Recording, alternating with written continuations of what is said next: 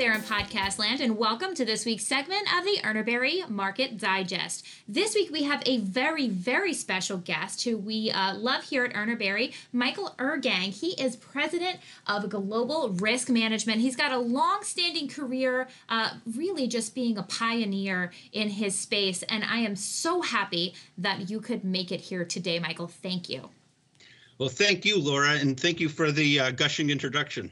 Well, that's what I do here, right? This is a podcast. We love the people we talk to. So, um, first of all, I doubt it, but maybe not everybody knows who you are, what you do.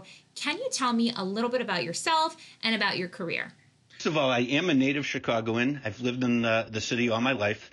But I actually started my career in finance uh, with six years in public accounting and banking before I joined McDonald's Corporation in 1993 as a, as a treasury analyst.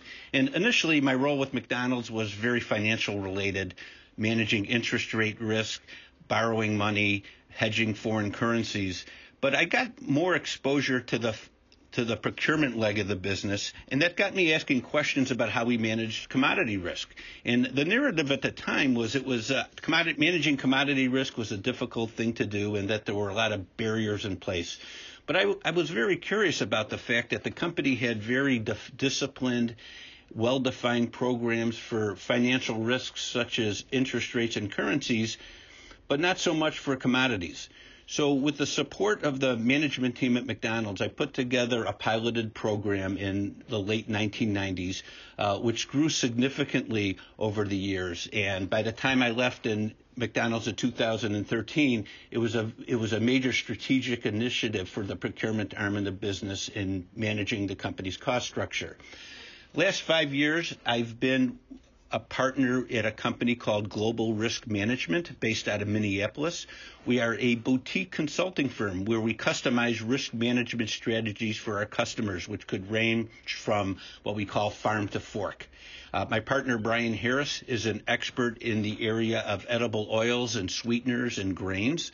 And my personal expertise is in beef and pork and poultry. And uh, between the two of us and the rest of the team, we have a we have significant value that we bring to our clients with respect to commodity expertise. So it sounds to me like you're kind of new to the industry. Maybe I haven't really talked too much about commodities before. Am I am I hearing you correctly? well, your career is so impressive. I'm I'm so glad that we have you here. I, I'd like to understand. You know, there are a lot of food businesses out there that are kind of just starting to look into risk management, right? So 2020 threw them for a huge loop, and things just have to change. They have to clear the deck and they have to make decisions that are going to help them uh, try to kind of save themselves from a catastrophe like this going forward. Um, so, why is it so important for a company who hasn't done any kind of risk management internally before to start doing that now? Well, I think, you know, as we head into a post COVID environment, I think companies are looking more closely at their cost structures overall. And um, whether, you know, certainly the COVID related costs, those are that are, those that are recurring, those that are non recurring. Uh, but to be fair to some of these companies, the, uh, many food companies have a significant uh, number of competing priorities. Uh, pretty much every company that I've ever worked with, for example, has food safety as a number one priority. That's a non-negotiable. Okay. Then you talk about food quality. Um, then you talk about assured supply. So sometimes on on my best day, I'm the fourth largest priority that a company might be uh, might be looking at. But the the opportunity there is that, or our value proposition is that largely commodity risk is something that you can do something about. And if you could do a, a good job in managing your commodity risk, you can then focus on those other three avenues. The the other point is that I think companies are waking up to the fact that the modest amount of resources that's required to have a good hedging program is uh, is inconsequential in some cases relative to the price certainty in your cost structure and your ability to run your business and market your your your products differently is knowing that you have certainty value in your cost structure. You know, it's interesting you say that because I, I say something very similar to our clients, right?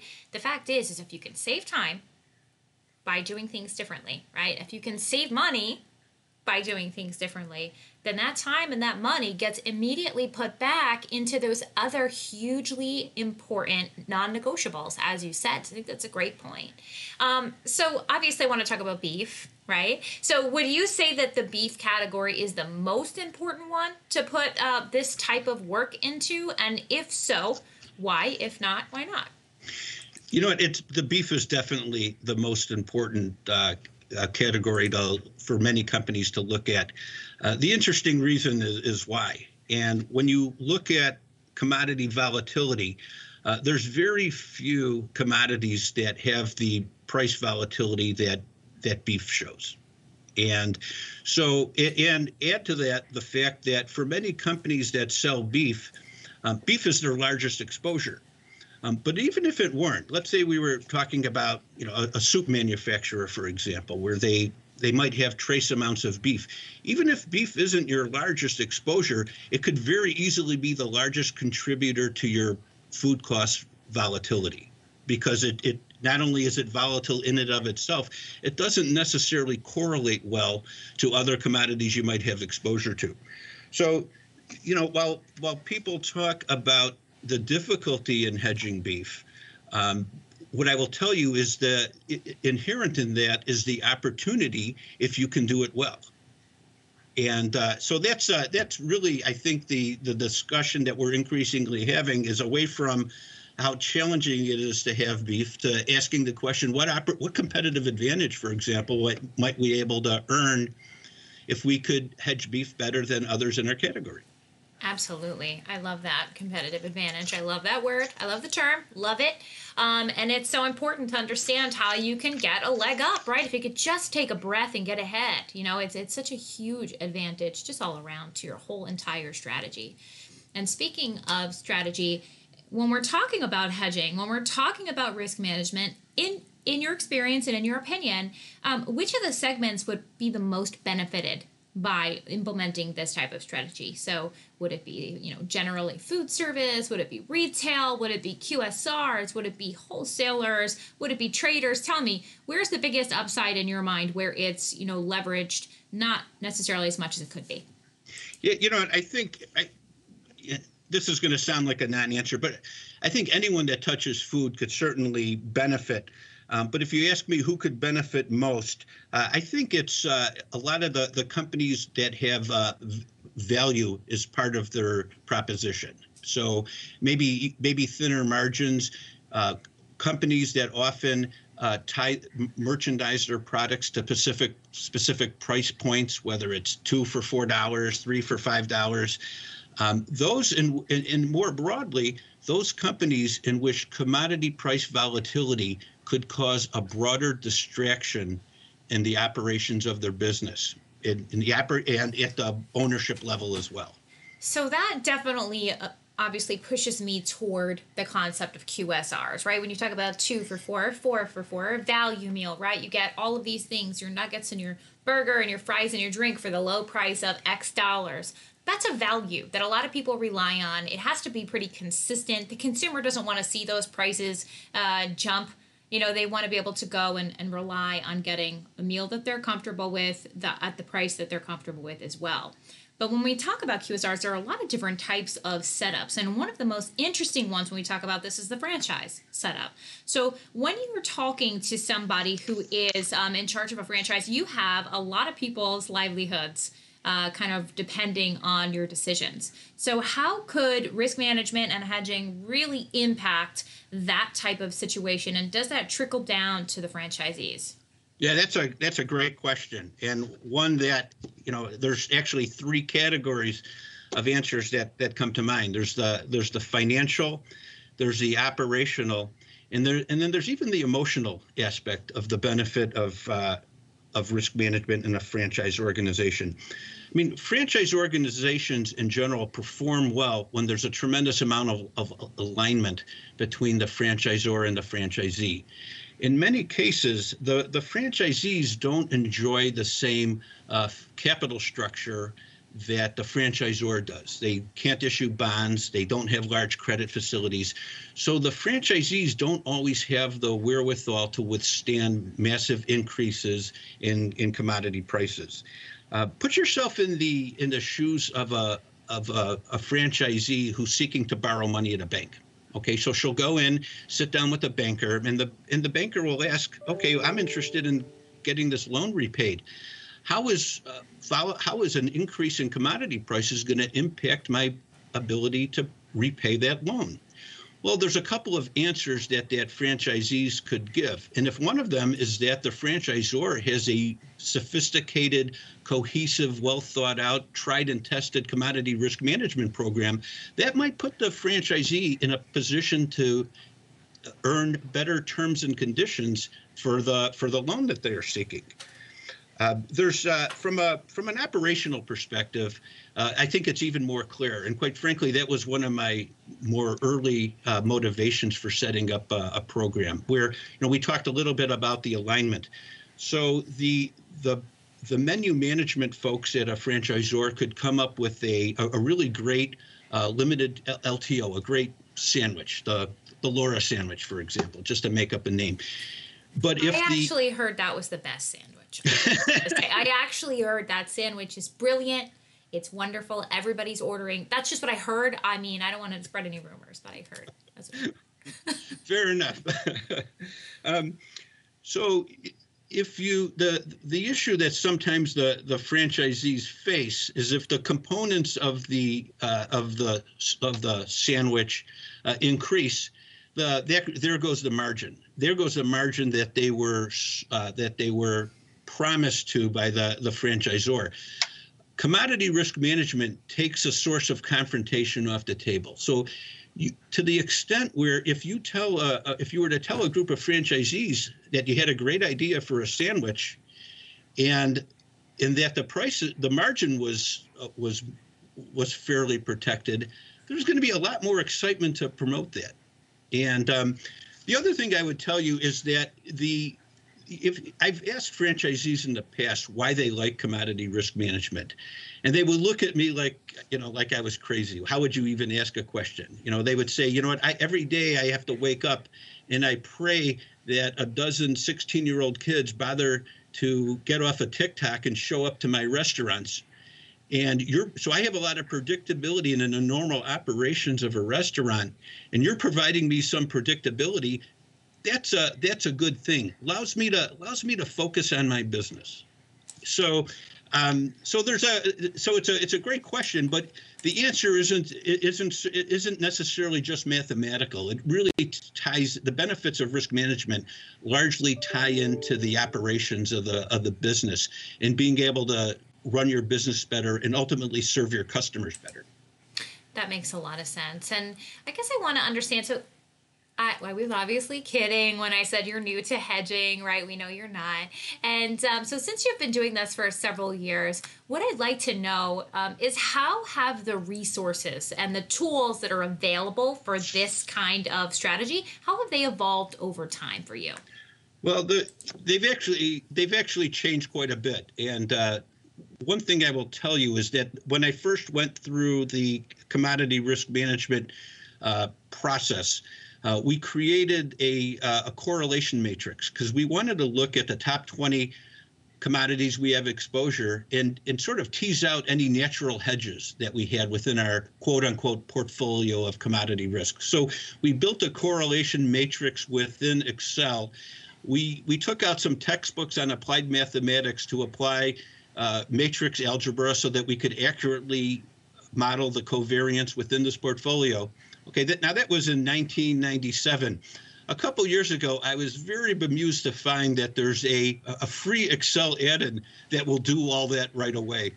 So um, now back then, it took us probably the better part of a week to to create this tool, but we thought it was important uh, to understanding what our risk is in aggregate.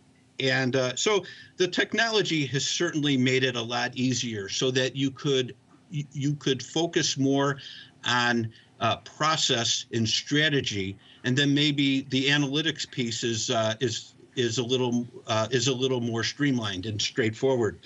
Um, the other way to answer that question in terms of resources and people resources, and that goes in fits and spurts.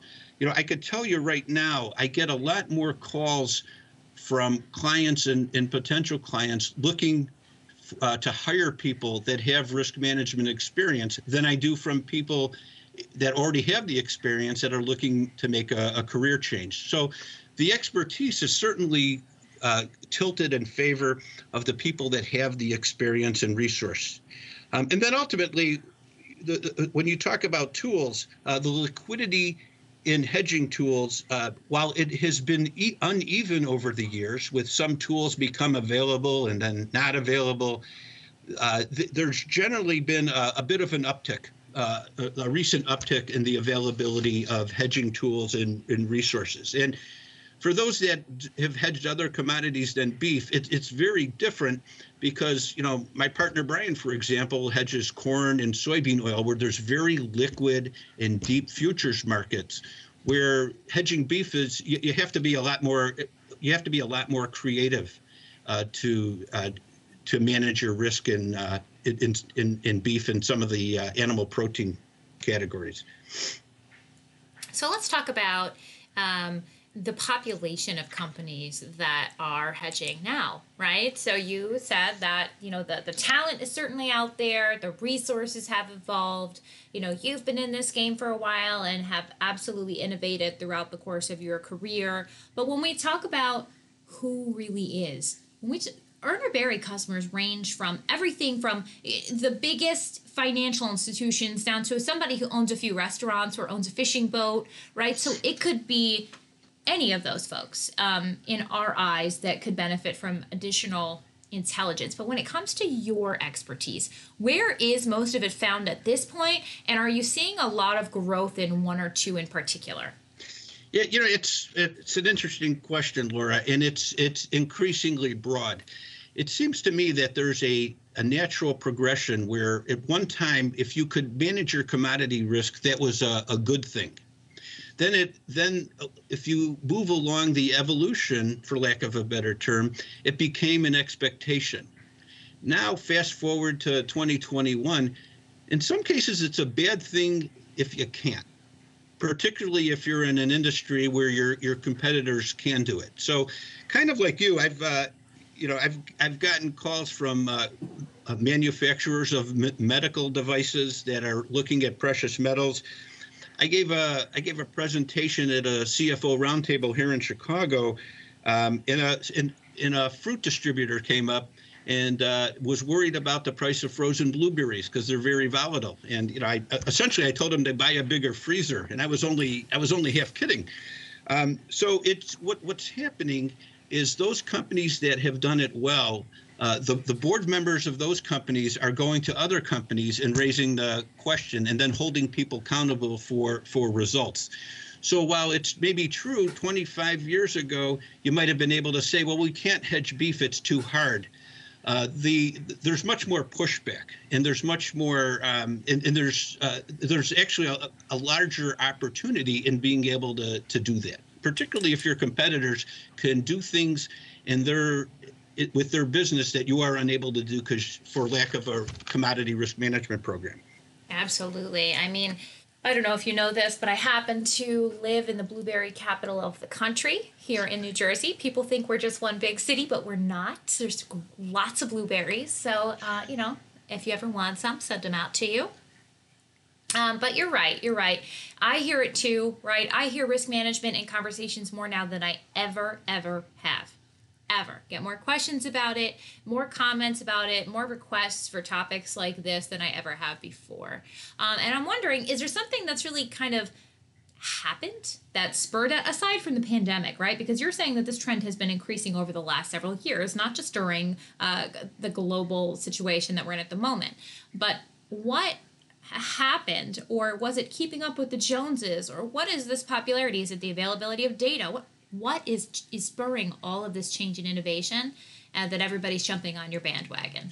You know, it's a it's a couple things. Um, first is maybe a little more near term. Anytime that there's a, a massive spike in commodity prices, uh, that's a wake up call to people who weren't focused on protecting themselves.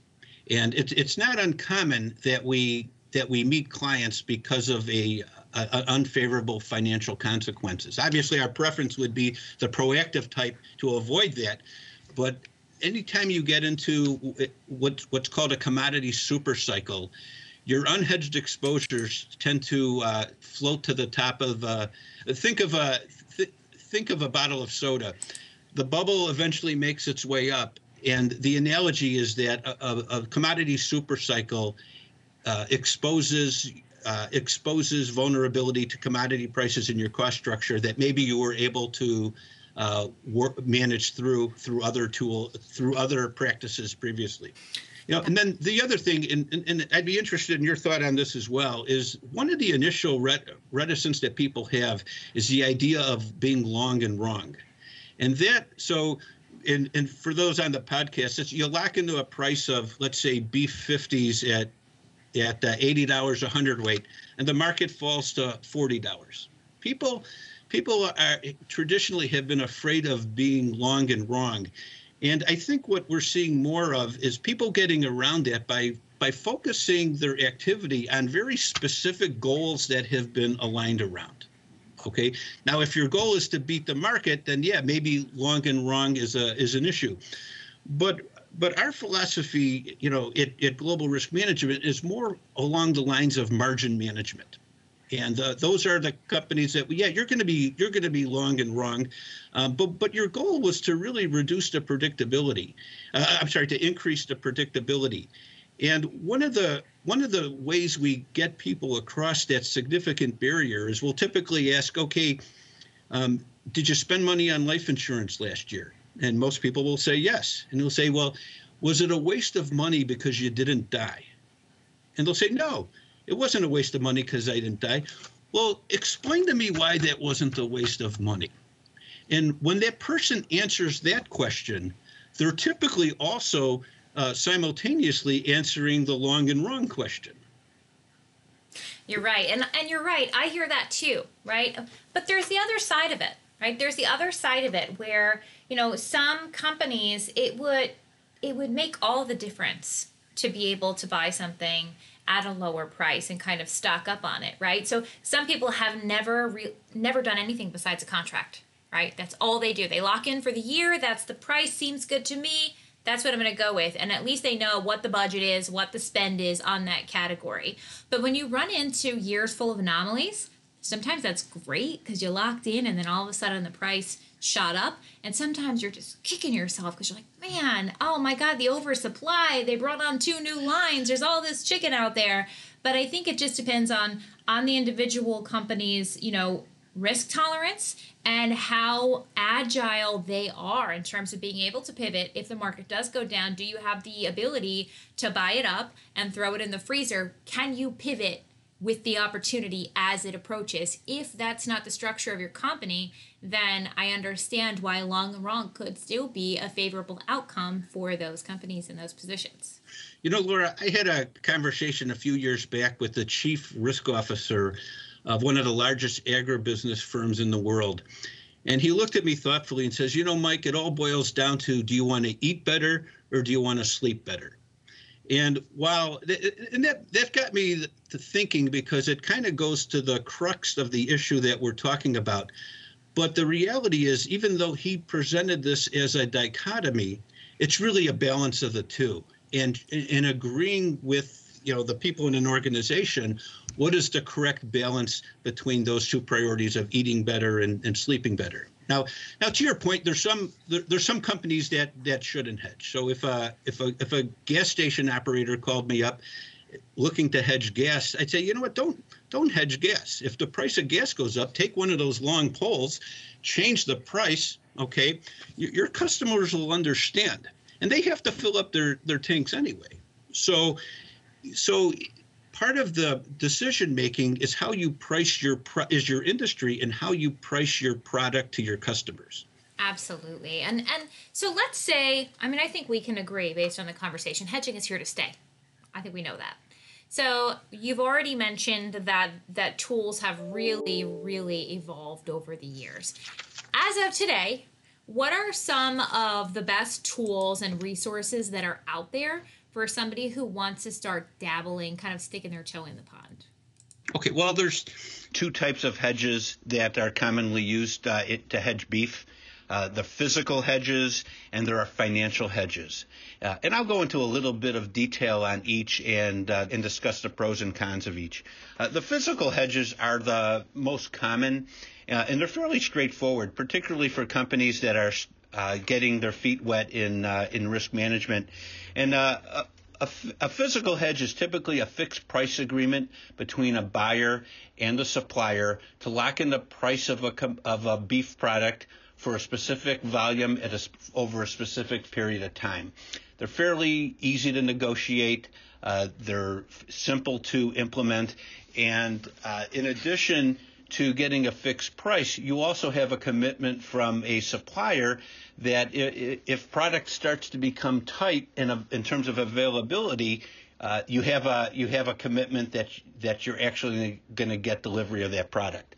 Um, probably the major cons of a fixed price agreement is that there isn't a lot of tr- price transparency over the over the price that you're locking into. Uh, and that's particularly important if you single source that commodity and you don't have a, a, second quote, if you will, that you could uh, compare with your uh, with your that you can compare suppliers with. The second category of hedges are the physical hedges, and they normally f- come in the form of what's called over-the-counter swaps. And instead of exchanging money for product, in a financial hedge, it's just an exchange of fixed versus floating cash flows so that at the end of the day, you've locked in financially to a fixed price of the item that you're seeking to hedge.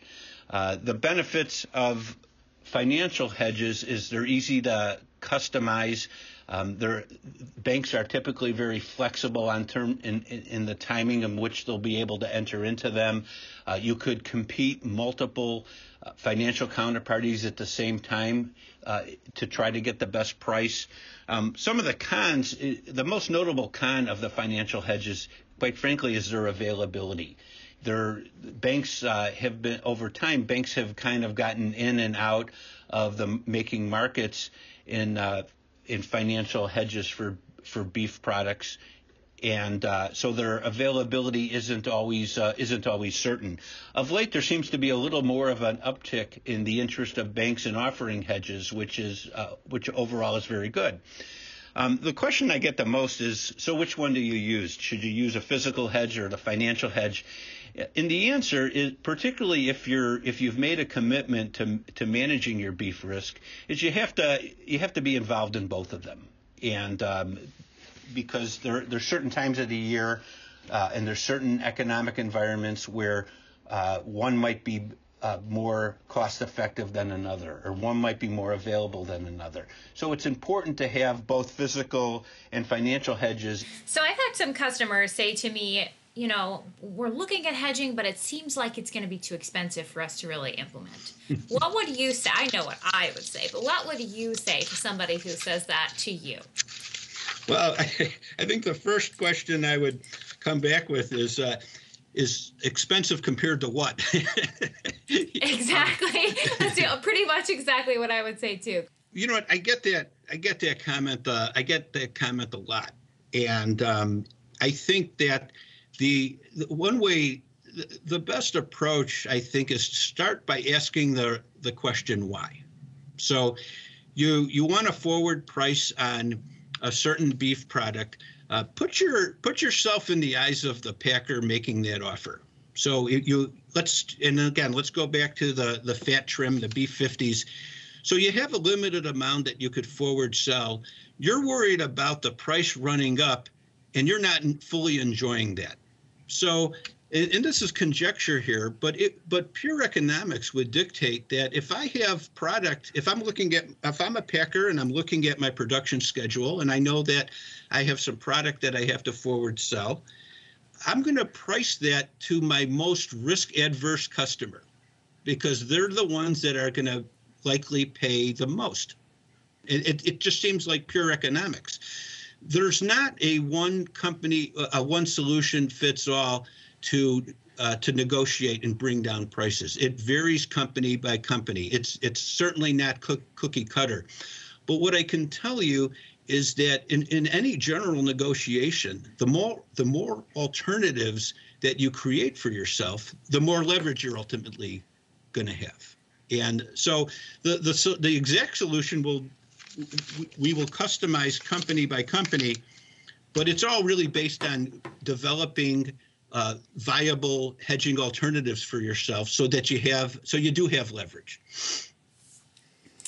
So that makes a lot of sense. And and of course I'm going to have a question that I want to end on that I think is really important because the people who listen to this podcast, a lot of them are our customers, but not all of them are. And so I want to get a question out there that can kind of maybe stir a little thought and kind of leave them with um, something to chew on. So if I were a buyer at a company that have right now we have a basic procurement strategy, right? We got a team of buyers, maybe we have some category managers, right? And then we got the uh, director of procurement, right? If I see the benefit in hedging, but maybe not everybody going up the chain really does because things are done a certain way. Can I start small? Like, is there something that I can do to just kind of research it, to understand it? Maybe are there small actions that I can take in my role in this in this buying strategy um, to start hedging? Just just a little tiny thing that I can do, a change I can make. Like if you were on a diet and you stopped drinking soda.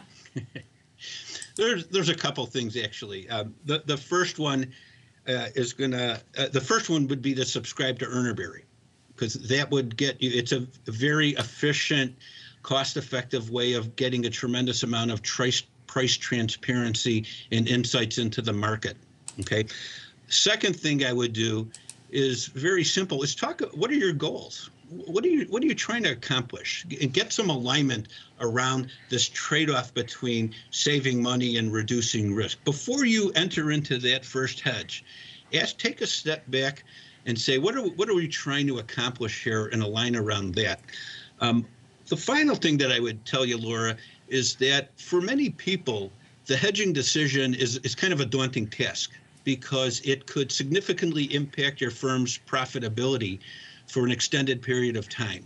So, what I typically encourage people to do is instead of starting out making one big decision, break it down to a series of smaller decisions. Okay, don't don't hedge a year, hedge hedge a month, hedge two months, and then let's see what happens you know, do a, an, a post uh, an autopsy analysis on what the results. What did you think was going to happen? What what did you want to happen? And then as you get more comfortable, and, and, and it's not just in procurement, is finance, marketing, management, as everybody gets more comfortable with these smaller decisions, grow into larger decisions. Absolutely love that you called it autopsy analysis. Just, just. Hopefully nobody's dead but the beef. But, but I love that. We usually call it Monday morning, Monday morning quarterbacking um, in sales. I love that, and I also think. Uh, some of the things that you say are super interesting, right? So you came from finance. Actually, maybe you don't know this about me, but I did too on a much lower level than you were. But one of the things when you were talking with any client about potentially investing, right, is first first things first assess the risk tolerance, assess the goals, get an understanding of where do I see myself? Is this a short term investment? Is it a long term investment? What do I want to achieve? Do I want to pass my wealth down to my kids or am I hoping to live off of this money for the rest of my life, right? And before somebody actually sits back and really assesses their goals, and also make sure they're in alignment with the company's goals, there's not really a good place to start until you've done that. And once you've done that, these are some great things that you're mentioning. Um, breaking it off into smaller portions, I see that a lot, right? I see now people buying on quarterly contracts, right? Whereas before maybe they didn't, right? Just kind of, I've said this three times, I think, but just dipping their toe in the pond. And um, I think they're liking the temperature of the water because I see it a lot more than I ever did. You know, Laura, you raised a really interesting point on second guessing, which is an occupational hazard if you're in the risk management business. One of the things I would tell you, particularly in a, a franchised organization, is to be as inclusive as as practicality allows in in the process. People people tend not to second guess a decision if they were given the opportunity, even if only by committee or representation, to participate in the process. If you set up a program that's maybe in a it's more siloed, you're you're subjecting yourself to all kinds of second guessing. And I think inclusiveness, you know, in a way that's responsible and and constructive, will go a long way in uh, aligning around the decisions and gaining support on the and the outcomes. Absolutely, an advisory board, right? Just just like they're saying now with hiring practices, you should have a hiring committee. So I love that. I actually love everything we talked about. This is so unique um, from the things that we've discussed with our other guests. I can't thank you enough for taking the time uh, to come on the show. This has been, for, for me, very eye opening, and I know for the listeners it will be too. Laura, thank you so much for having me on the podcast. I really enjoyed having the discussion with you. Absolutely. Thank you so much for listening to this week's segment of the Weekly Market Digest with Michael Irgang, President of Global Risk Management. Don't forget to connect with both of us on LinkedIn to stay up to date on everything center of the plate.